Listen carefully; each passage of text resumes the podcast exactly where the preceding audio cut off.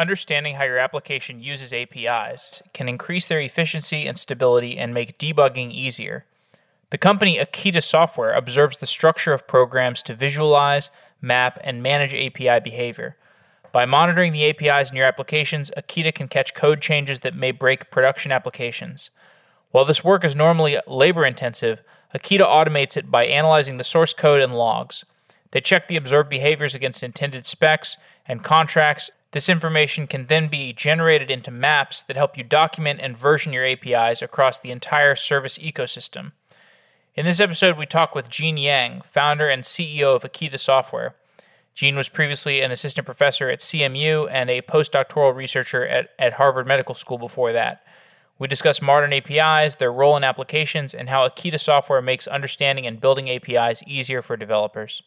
A few announcements before we get started. One, if you like Clubhouse, subscribe to the Club for Software Daily on Clubhouse. It's just Software Daily, and we'll be doing some interesting Clubhouse sessions within the next few weeks. Uh, and two, if you are looking for a job, we are hiring a variety of roles. We're looking for a social media manager, we're looking for a graphic designer, and we're looking for writers. If you are interested in contributing content to Software Engineering Daily, or even if you're a podcaster and you're curious about how to get involved, we are looking for people with interesting backgrounds who can contribute to Software Engineering Daily. Uh, again, mostly we're looking for social media help and design help. But if you're a writer or a podcaster, we'd also love to hear from you. You can send me an email with your resume, jeff at softwareengineeringdaily.com. That's jeff at softwareengineeringdaily.com. Jean, welcome to the show. Thank you. You are working on Akita software, and in order to get into what Akita does, I'd like to first explore the space of API management. Describe the tool set that is used by a typical company to manage their APIs. Yeah, sure, absolutely. So, um, of the users we've spoken to, a lot of people use tools like Postman for collaborating on calling APIs, testing APIs, automating the engagement with APIs. Sometimes people will use SmartBear or you know other tools for automatically testing their APIs. Some companies will use API gateways for you know automatically managing what goes on across the APIs as well. And the place where we saw there was a gap was this all felt well. So I, I am a programming languages person, and so I'm all about abstraction, but this all felt a little bit low level to me. So, you know, post me on the way I saw it was there's a lot of great UI and collaboration tools around curl requests, so single API calls, but, you know, what's the sum total of the API calls? Similarly, for a lot of the other tools, it's very pointwise API call management. So, what are the opportunities for building a better tool? Like, what are the gaps in the tooling? Yeah, absolutely. So, um, something that was very inspiring to us at Akita was the observability space because we felt like what a lot of the companies in the observability space are doing is they're saying, well, you can take these traces and then you can like build on top of them. You can kind of like build pictures of this is what's really going on as your system is running. Here, you know, Datadog has all these visualizations on top of you have logs, but like this is how the logs are over time. This is how your services are talking to each other. You know, like this is a story that your logs are telling. And so I started Akita with the question of like, well, can we tell like a higher level story about what's happening across all the APIs? Can we map out you know the graph of interactions across all of the apis can we have a way to talk about api behavior not just as single requests and responses or collections of requests and responses but here's you know here's how this service is interacting with that service and this is what happens if you change some things. This is you know what the performance bottlenecks might be if you put all these services together. There's this like emergent set of behaviors that well i i felt was missing but i felt it was missing because when i talked to developers and software teams they were saying look there's really good like nuts and bolts tools but the emergent behaviors of our effectively distributed systems are, are really unclear to us.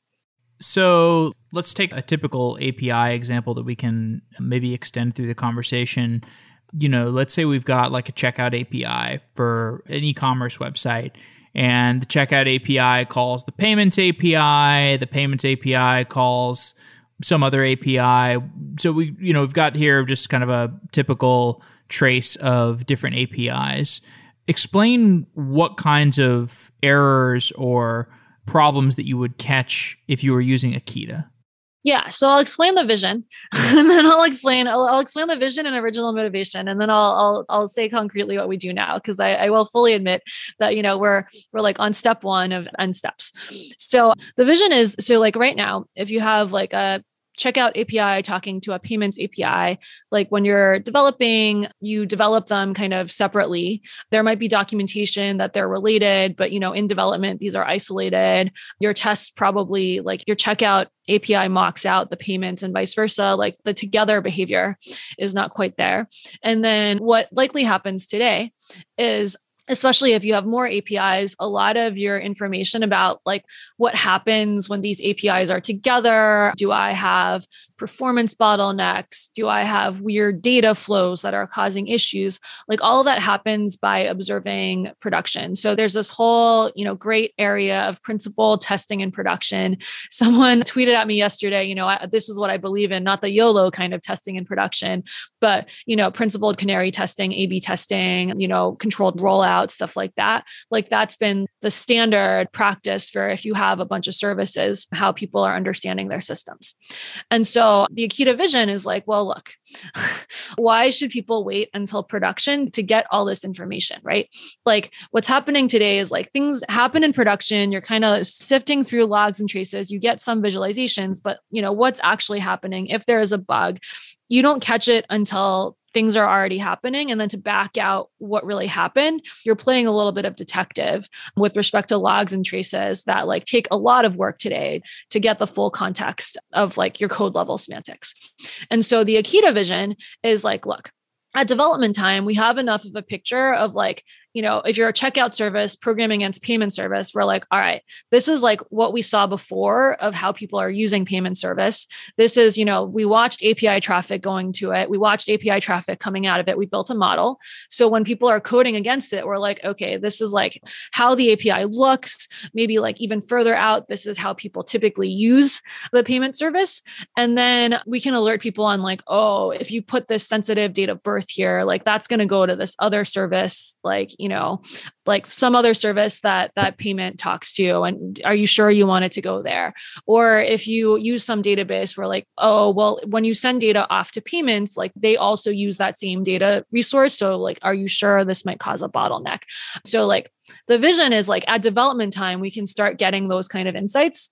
And then when you're actually running in production there's like this notion of instead of like logs or not instead, on top of logs and traces, what I really believe in is lifting things up to the per endpoint layer of like, you know, can we talk about endpoints when we talk about performance bottlenecks, issues with data, issues with bugs? Like if a bug arises now, like today in payment service, you might be like, okay, well, how did like who called me? Where did this come from? You're tracing logs and traces and, and doing a little bit of forensics. What i would love to see which is the ultimate akita vision is we get to payment service and the tool is like well okay so you were called by checkout service. This is the sequence of api calls that happen and then you can dig into like logs and traces and things like that too. This is who called them and here's a step of things that happen and even here's a link back to the code changes that we observed around this time where this happened. So, in short, the long term vision is sort of having this per endpoint way of tying together this test, staging, prod, like test development time, like the things people actually did at development time with production time behavior. And so now let me tell you what we actually do today, because this is like a very, like, you know, probably pretty abstract and far off vision. So what happens today is when you're developing checkout service at test time, what Akita does is it can watch your API traffic. So there's a few ways we watch API traffic. We either have an agent. So if you have network tests for your service, we can just watch that. Or we also integrate with different integration test frameworks so that we can plug into your Flask, your Fast API, your Django, Rails, etc., and we can watch the API traffic there. We build a model of what we see. So we build a model of the endpoints, the fields, what you would normally see in an API spec, and then we're starting to build more of a detailed model. So data formats is one example of something that usually right now in an API spec people put like string, but we can detect you have this kind of RFC of date time versus that. So there's a study that showed 21% of Azure failures that these people studied come from these like tiny data format changes. Like a lot of the people we talked to, they're like, yeah, cascading failures for hours because of tiny data format changes.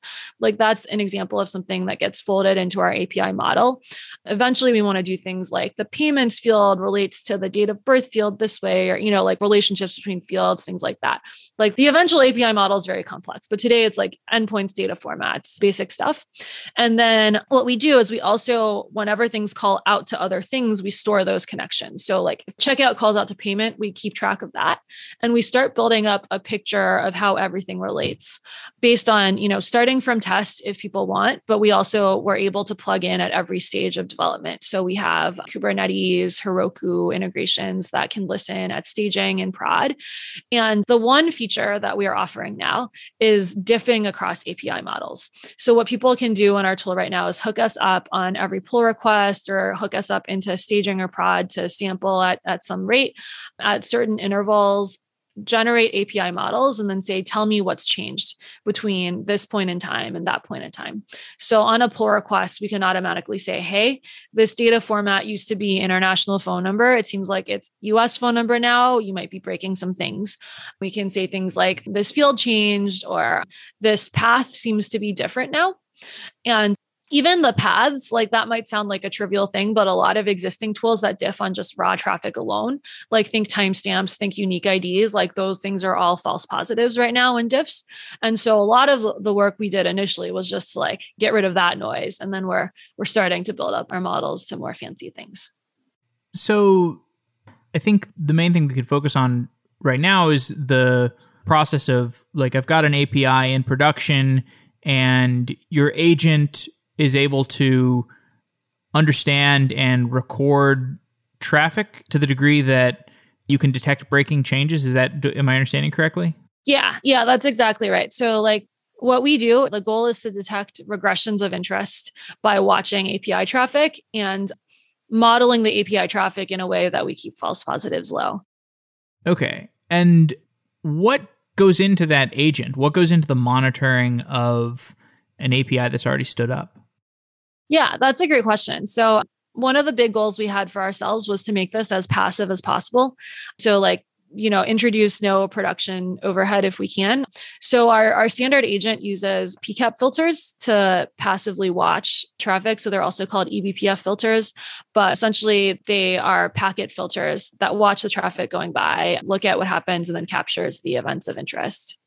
And let's talk a little bit more about building that. So, can you just tell me about some of the engineering difficulties in architecting that observability tool? Yeah, yeah, that's a great question. So I'll zoom out a little bit and I'll say, like, the agent is one part of it. And then, like, how we get the agent, like, how we like insert ourselves in like a non invasive way as possible into like all parts of the system to watch traffic where people might want us to watch traffic has been like the main challenge we've been facing these last few months. So that's a great question. So, for instance, to get stuff running on in various staging and production environments, well, I think one thing is just like, where do we get it to run with the right permissions? So we recently released the Kubernetes docs, for instance. And so it's like, where do we sit in the container? Or, you know, are we a sidecar? Do we run as middleware? Like there's like various trade-offs that we considered when architecting that. We ultimately decided to run as a sidecar because it seemed very standard. And then there's like a pretty standard way of doing that. But I think that like that's one of the easier ones. Another one that was harder was you know, some of our users were like, all right, we want to run on Heroku. And Heroku doesn't actually let you capture traffic using PCAP. So there's like, you can imagine there's a bunch of like cloud platforms where this PCAP way of watching traffic is actually quite invasive, right? And so, to people who I, I, guess have tried to do this network level programming, it may be obvious that not all systems will let you just get in there and watch the network passively. And so, for Heroku, for instance, we had to build some middleware approaches. So, I personally did not build this middleware. So, so forgive me for anyone who's listening who's like, that's not how that works.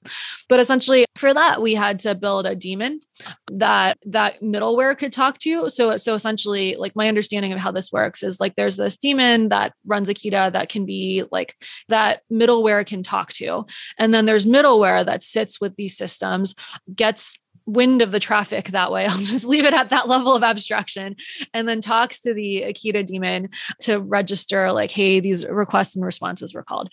But it was extremely non trivial to both build and design the daemon because you need something that's like, I, I think both from a usability point of view, right? You want the user to be able to like, have certain amount of control over the daemon without having to script like a bunch of stuff where they're like talking to the daemon all the time. The daemon needs to be babysat like by some script. And then at the same time like you want the middleware side to be as you know non-invasive and easy like you know close to one line change as possible for whoever's using it. And so yeah like even across different different staging and production infrastructures like we're, we're definitely not all the way there yet in covering all of them but every integration we've built i've been like huh this is a really interesting technical insertion problem because what you're essentially doing is you're, you're balancing kind of like how do we build this so that we're not you know, an easy way to build it would be proxy everywhere, kind of like inject yourself, like, you know, like introduce overhead at the expense of like, you can just build this really or like at the benefit of you can just build it really fast. But what we wanted was like, this is long running. We can sit there, no one will notice us. And so it's taken quite a bit of work to be as invisible as possible across all these systems. And then the like thing that I've also thought was really fun, which I also personally did not build, was our test integrations. So there are people who are like, hey, we want to run you as early as possible, but we've got like Flask tests and they don't call across the network at all. We're using Flask to manage our requests and responses. So we also built stuff that got in there. You can swap out the Flask test client with like one line, and then we listen to your requests and responses going through there and we record them. And as far as maintaining those recordings, do you like just save all the recordings to a database? And because I imagine, you know, in order to discover that an API response has changed, you have to have a database of some successful API responses? Yeah, no, this is a great question. And it's actually my favorite part and parts that are being actively worked on. But I, am really glad you asked that. So, on the user side, how everything gets saved is as HTTP archive files.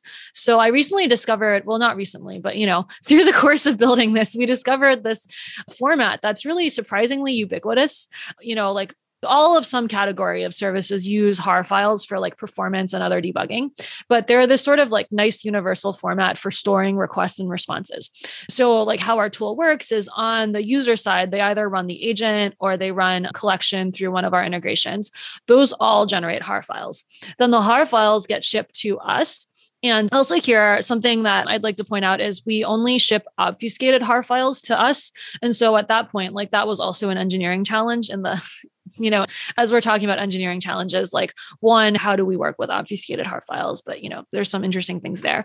But then in our backend, like in the Akita cloud, what gets stored is essentially traces that got made from these obfuscated HAR files. And then these traces are tagged in certain ways. So the traces are, are basically tagged with like if it got run on like a pull request or if it got run on, you know, on this service, there's metadata that gets stored with each trace.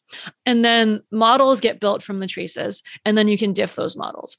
And so like essentially what's in the database is like there's just a bunch of traces with other information about it. And then what we've been in the process of building uh, user interfaces for are how do people want to manage these traces? Like what do they want to even diff? We started out with like, here you can diff across pull requests.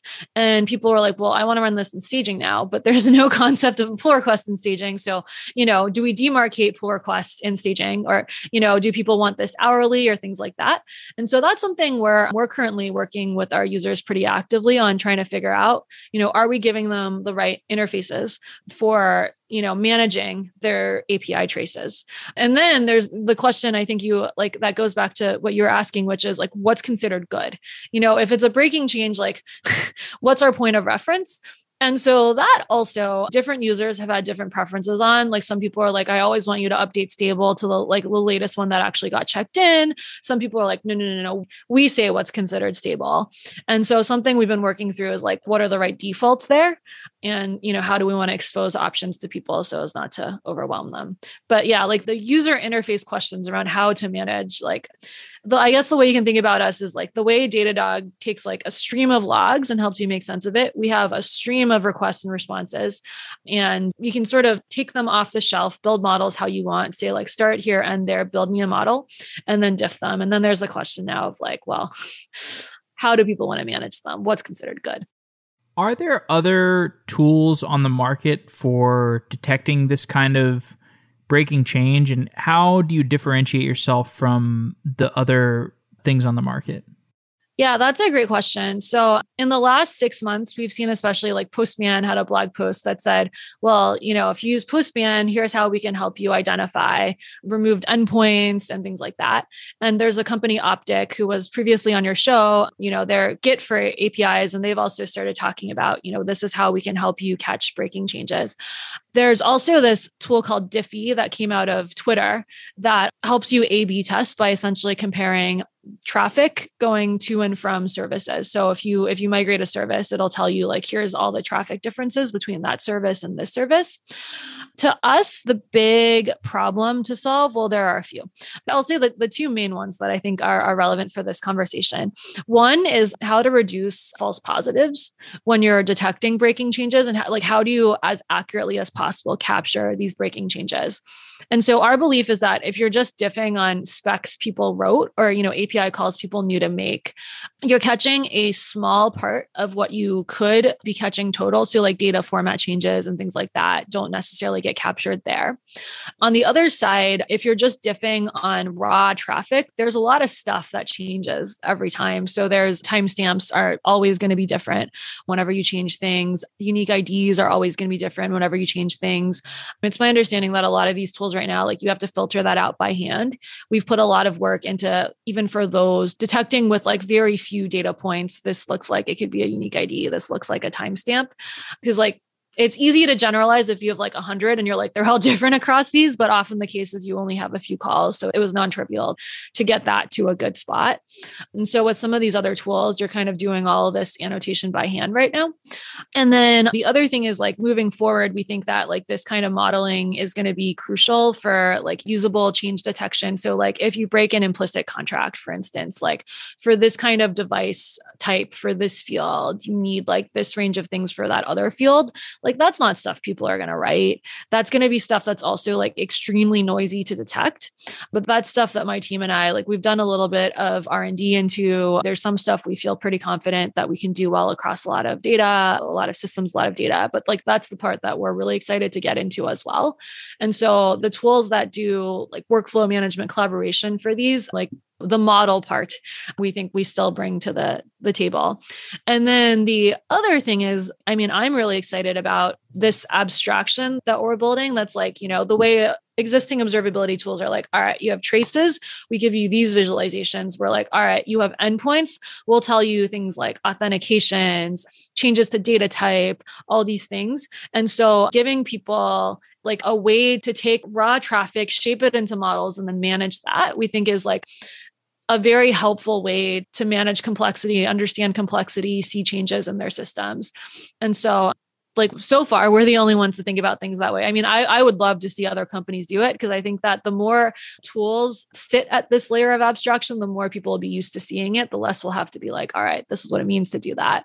But I, I think i think that's a new take we have on on understanding these complex systems as well. Can you tell me more about the onboarding process for like if somebody's listening to this and they're thinking like yeah this sounds quite useful.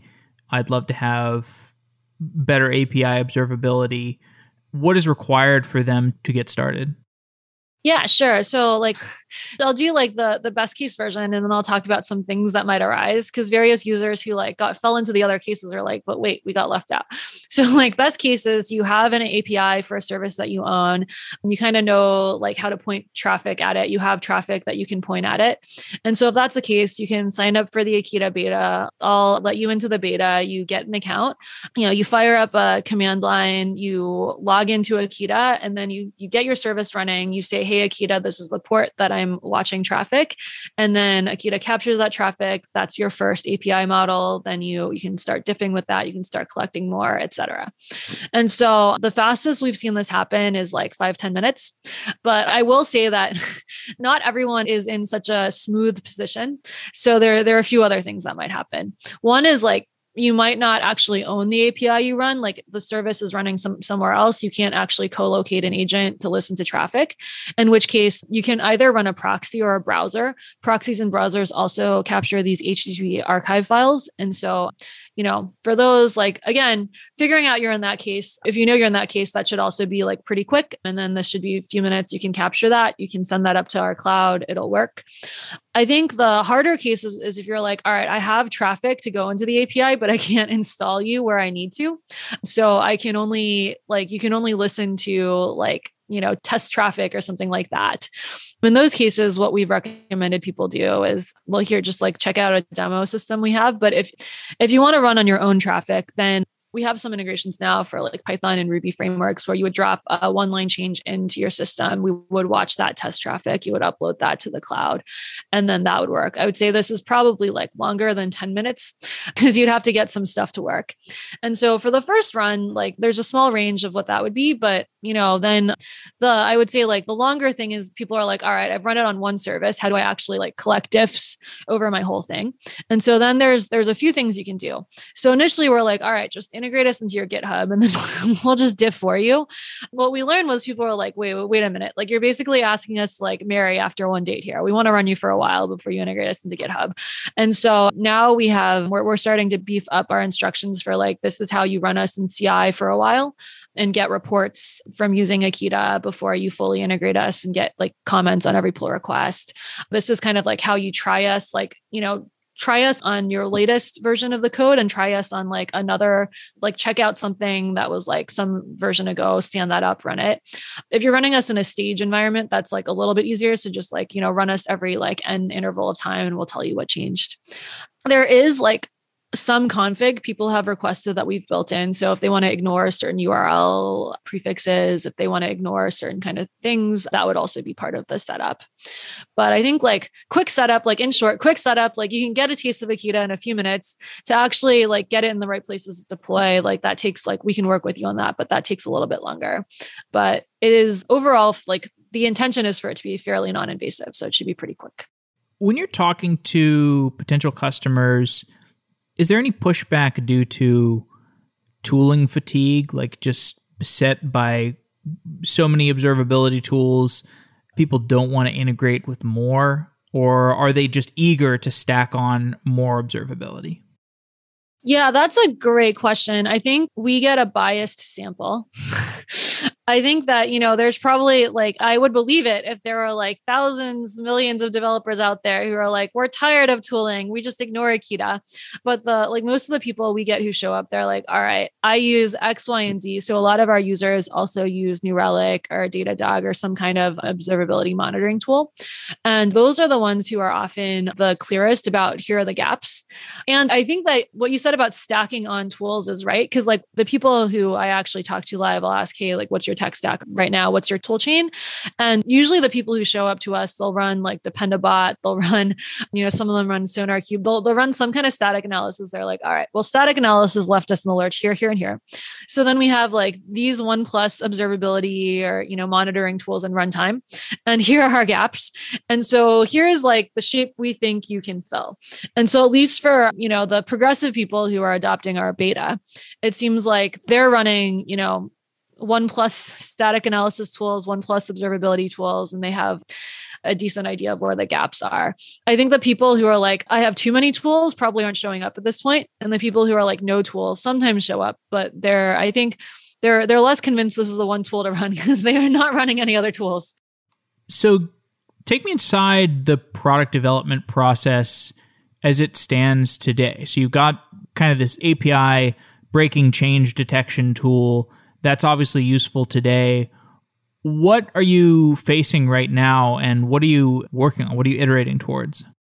Yeah, that's a great question. So I'll be very honest. We're early enough in our beta that there's still stuff we promised like you know, like last November, we're like, oh yeah, you want to do this? We'll do it. We're still building on some of this. And so this includes, so, so there's a few parts of what we're working on. So to actually get a usable tool to, you know, automatically detect regressions as low impact as possible for install, as low noise as possible.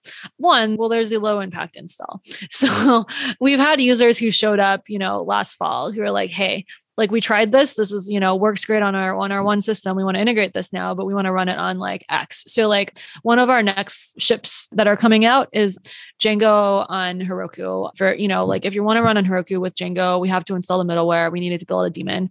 So like you know, they could not run this on the full complexity of their systems without this integration. And so integrations are one thing we've had to spend a lot of time building. Well, like one, because it's necessary, but two, we didn't just ship like the quickest thing a lot of the time because we're like, all right, like these are people who are requesting this for real without overhead, all the stuff. So we had to take all those considerations into place. And then there's, you know, how do we actually have low noise diffs? You know, we had various ideas for like, yep, we think we can be lower noise for reasons X, Y, and Z, but you know, we get requests like, hey, I'm getting noise and like, you know, for these reasons. And we're like, oh man, we got to fix that. And so as as we're testing out with our beta users, you know, we're learning all the dimensions that we like actually need to do better modeling, to do better automation, to actually cut down on the noise. And so that, that's one dimension that I think like we're focusing on that I don't see other people focusing on. And then there's like how do people actually want to run us in a very pain free way? And so, like, to be very honest, I think our, our early users, they put up with their share of pain. You know, they'll, they'll like, slack us on like a Sunday and be like, yep, I spent my weekend like, you know, trying to make like to script you in here. But if you gave me this flag, my life would be a lot better. And we're like, oh my gosh, thank you so much. But you know, like they're kind of cobbling together a bunch of pieces. And so we're like, okay, to actually be like a widespread, easy to use, good developer experience product, we kind of need to meet developers here, here, and here where they are. And so, like, part of this is building interfaces for managing like API traces across different environments. And so, like, once people started running us, like, not just in tests, but in other environments, they're like, hey, like, how do I even tell you that like these are all the same thing? And like, this is what I care about across my environments. And so we're like, yeah, good point point, good point. And so we've been building, you know, product to meet them there. And then there's like, okay, well, I care about these changes, but not those changes, or you're finding this stuff, but I totally don't care. Or you're just like, an example is in the beginning, we're like, cool. So before we thought about things as API models, we thought about things as API specs. And I think that's an iteration that you saw previously, Jeff. But we saw them as API specs where we put a bunch of rando annotations in them with all the other information that we had inferred. So we were like, here's your spec, and then here's data formats and like all these other properties. And people were like, what the heck, man? Like, I don't write specs because I don't want to read them. And so, like, an extreme improvement we did was we stopped showing people those specs. We started showing people, like, here are insights. Like, we break down your authentications, we break down request type, response type data formats. We let you filter, we let you search.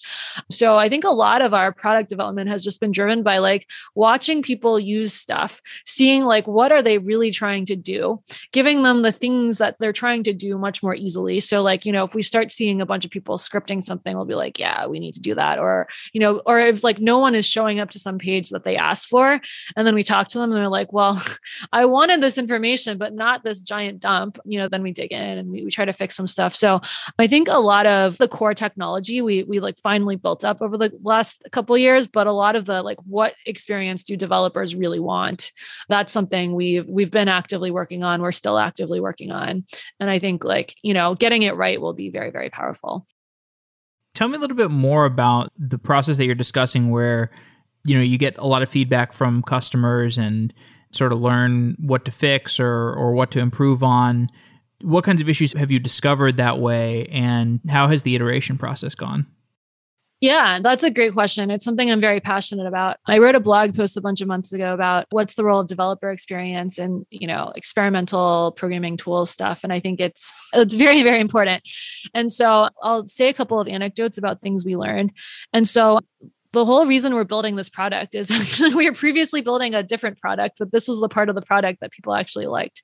So we started out building an API fuzzer because people were like, we want to know black box, what's going on with our services. We want to know like what's coming in, what's going out and you know we want you to be non-invasive. And so we're like okay cool like maybe we can just like probe it with the fuzzer. And people are like yeah that seems reasonable. But then what we learned was people are like well we don't have api specs so you can't probe it. And so then we had to build this whole api spec infrastructure and like i don't know how much you know about fuzzers or the audience knows about fuzzers but in order to know how to fuzz an api that like requires a lot more than just knowing what the endpoints are. You have to know how the endpoints are related what order they're called how to generate data fake data for all the types. So, so like that's how we got started building a lot of this, like inferring like specifically the relationship of API functions to each other. And then people are like, wait a minute, like if you have all that, that tells us like most of what we need to know about our API. And we're like, hmm. and then you know, like we we heard that from one person, then we're like, okay, we're gonna survey all the other people. And they're like, yep, yep, pretty much. And so like we even had like contracts at the time where you know people were like, we will pay you to fuzz our API. And then we went back to them, we're like, okay, stack rank, like fuzzing, like API learning, data format analysis, all this other stuff. And like all the stuff we had built to make the fuzzer work, it was just like higher on the stack rank. So we're like, okay, like first big learning, we're not doing the fuzzer yet. We're like we still have a fuzzer. It's like, you know, on the, on the shelf, but we're going to make this other stuff work because it seems like it's way more valuable.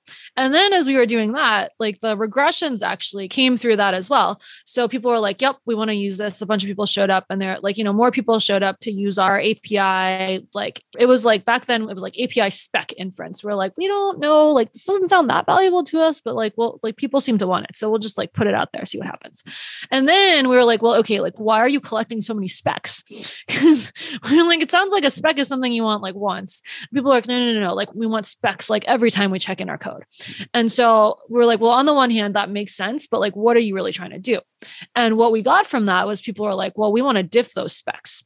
But like, then they showed us how they are diffing the specs right now. And they were like, this is bad. Like, this makes no sense. Like, this diff is so noisy. And we're like, okay. So then, the, you know, we, we caught on to the fact that people seem to want specs for regressions and they wanted something, but what we were doing wasn't there yet. So then we, we surveyed more broadly and people were like, yes, we want regressions on API behavior, but like everything we have is really noisy. So then we like embarked on this very long journey of like making it less noisy, which I'm describing to you. Because like I think in the beginning, you know, we're like, oh yeah, like everyone was like, it's simply a matter of just diffing specs. And then we're like, it's way not. It's, you know, like we got stuck with the timestamp issue, we got stuck with the unique ID issue, we got stuck with like no one wants to see diffs of YAML files.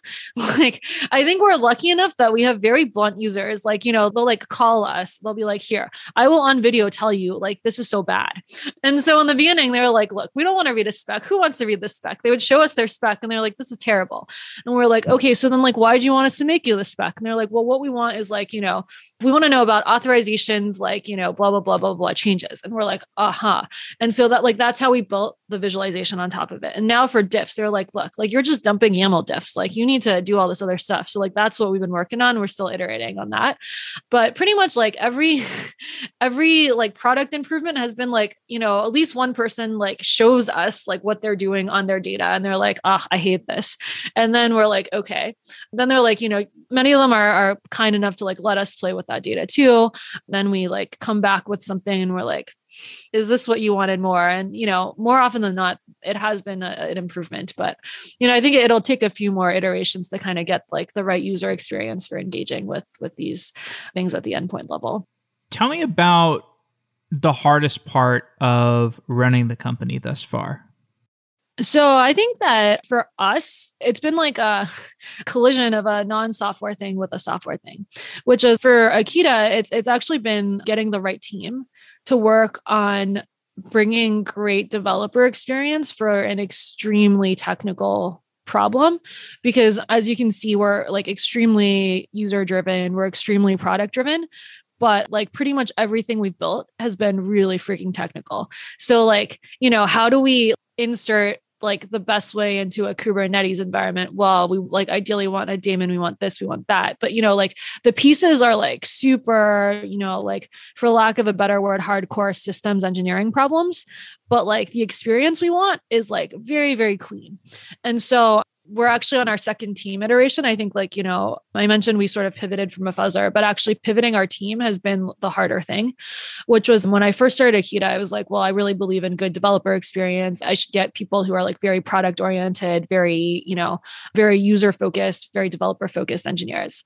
And like that's what we we had for V0 of our team. And it turned out to not quite be the right group of people to work on such a gnarly technical problem. Because I think that to work on something that requires both like technical innovation and like non trivial product development, it's not like, hey, we're building like a better GDB or something, same GDB interface, better debugging. It's sort of like there's on both fronts, there needs to be innovation. I think that like maybe this is like a very arrogant point of view, but I'm like, well, you know, like innovation's innovation, like you just innovate.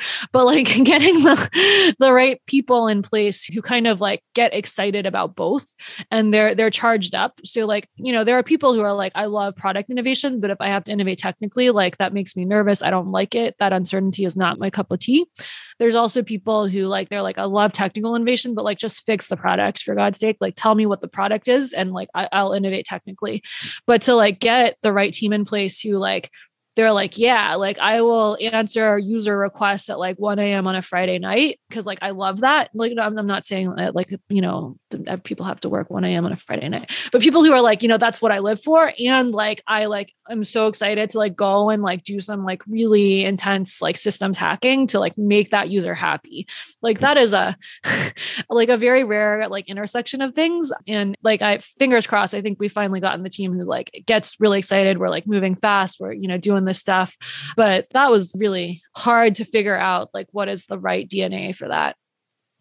Any broader reflections on where you see infrastructure software going, trends and opportunities or problems? Yeah, so there's two that I've been thinking about a lot. One, uh, we're, we're part of both. So, um, as you might expect. But one is as there's been this shift from, so like building and shipping is sort of, you know, the like how people think about software today. Like you have dev, you have test, then you ship. And, you know, even agile just condensed that cycle, but there's still this notion of building and shipping. But really, this has become building and running. And so, like with the rise of SaaS, it's not like it's a lot more complex than building and shipping. There's a lot more. I'm operating software. I'm operating software that I didn't write. I'm operating software that I wrote in concert with software that I didn't write. And so this is where I see a lot of existing tools just kind of falling down. So like your test tools, they they like obviously don't help you test against like Confluent, Kafka nodes or things like that. And then even existing observability tools, they're kind of like built from this tradition of like they expect that okay, like if you can get logs, that's okay, but ideally you like define all these spans and you like instrument your code very precisely.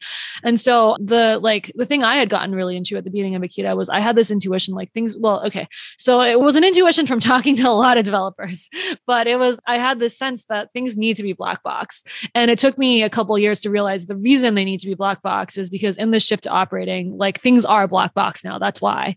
And so I think that's a big trend and I'm like I mean I think that something I had a lot of trouble explaining to people because I come from like a static analysis, dynamic analysis background. Like you instrument, you have access to everything. People are like, Jean, like what the heck are you doing now? And like the technical way I, I describe it now is um traditionally like an expert writes a spec and the, the tools analyze against it. I think if things are black box, what you really want, especially, yeah, what, what you really want if things are black box is you infer the specs by watching and then you like either show the results to experts or better yet, you just detect deviations. I think regressions are extremely powerful if you don't know the spec. And so as things shift to being out of the control of the developer, you don't know the spec, you can't look inside. I think like this is, you know, both in terms of the product landscape and in terms of, you know, technologies, I think that the kind of thing that I'm talking about is going to become more and more important. And then the second thing is something I tweeted about yesterday. I've been thinking about it a lot is a lot of developer tools that have been successful so far have been what I call what I'll call simplifying or abstraction tools. So it's Stripe like, you know, payments, they're really hard. So we'll just abstract them away from you or, you know, EC2, managing the cloud, managing a data center is really hard. So we'll just abstract that away from you that can only get you to a certain point. And so I think that we've reached the point where, you know, like I think Liz Fong Jones Jones tweeted, you know, AI ops is trying to be a simplifying tool when they're actually a complexity embracing tool. So I had this tweet where I said, look, like there's really two kinds of dev tools abstraction, simplifying tools, and like tools where you just have to sit with the complexity. So the classical example is like a debugger. Like your debugger can't just like you have like push button like I find the bug for you, right? Like the whole point of the debugger is it lets you explore your system. And I think that like most of the tools for distributed programming up to now have been simplifying tools. They're like, we'll abstract away your cloud, we'll abstract away your infrastructure, we'll abstract away this, that, you know, the other. And I think that like what this latest generation of observability tools has been about is like, look, you cannot always abstract away. You need to look inside sometimes. And I think that's going to become more and more important. Like, I hope people realize that they can't have like silver bullet abstract away for everything. You know, now that all systems are distributed systems, we actually need better ways of engaging with them. And so I think think that's like that's a trend that I've seen start. I hope it gains a lot of momentum because I think that, you know, we can't we can't just keep abstracting our problems away forever. Cool. Great answer. That sounds like a good place to close off. Jean, thanks for coming on the show. It's been a real pleasure talking to you. Cool. Thanks.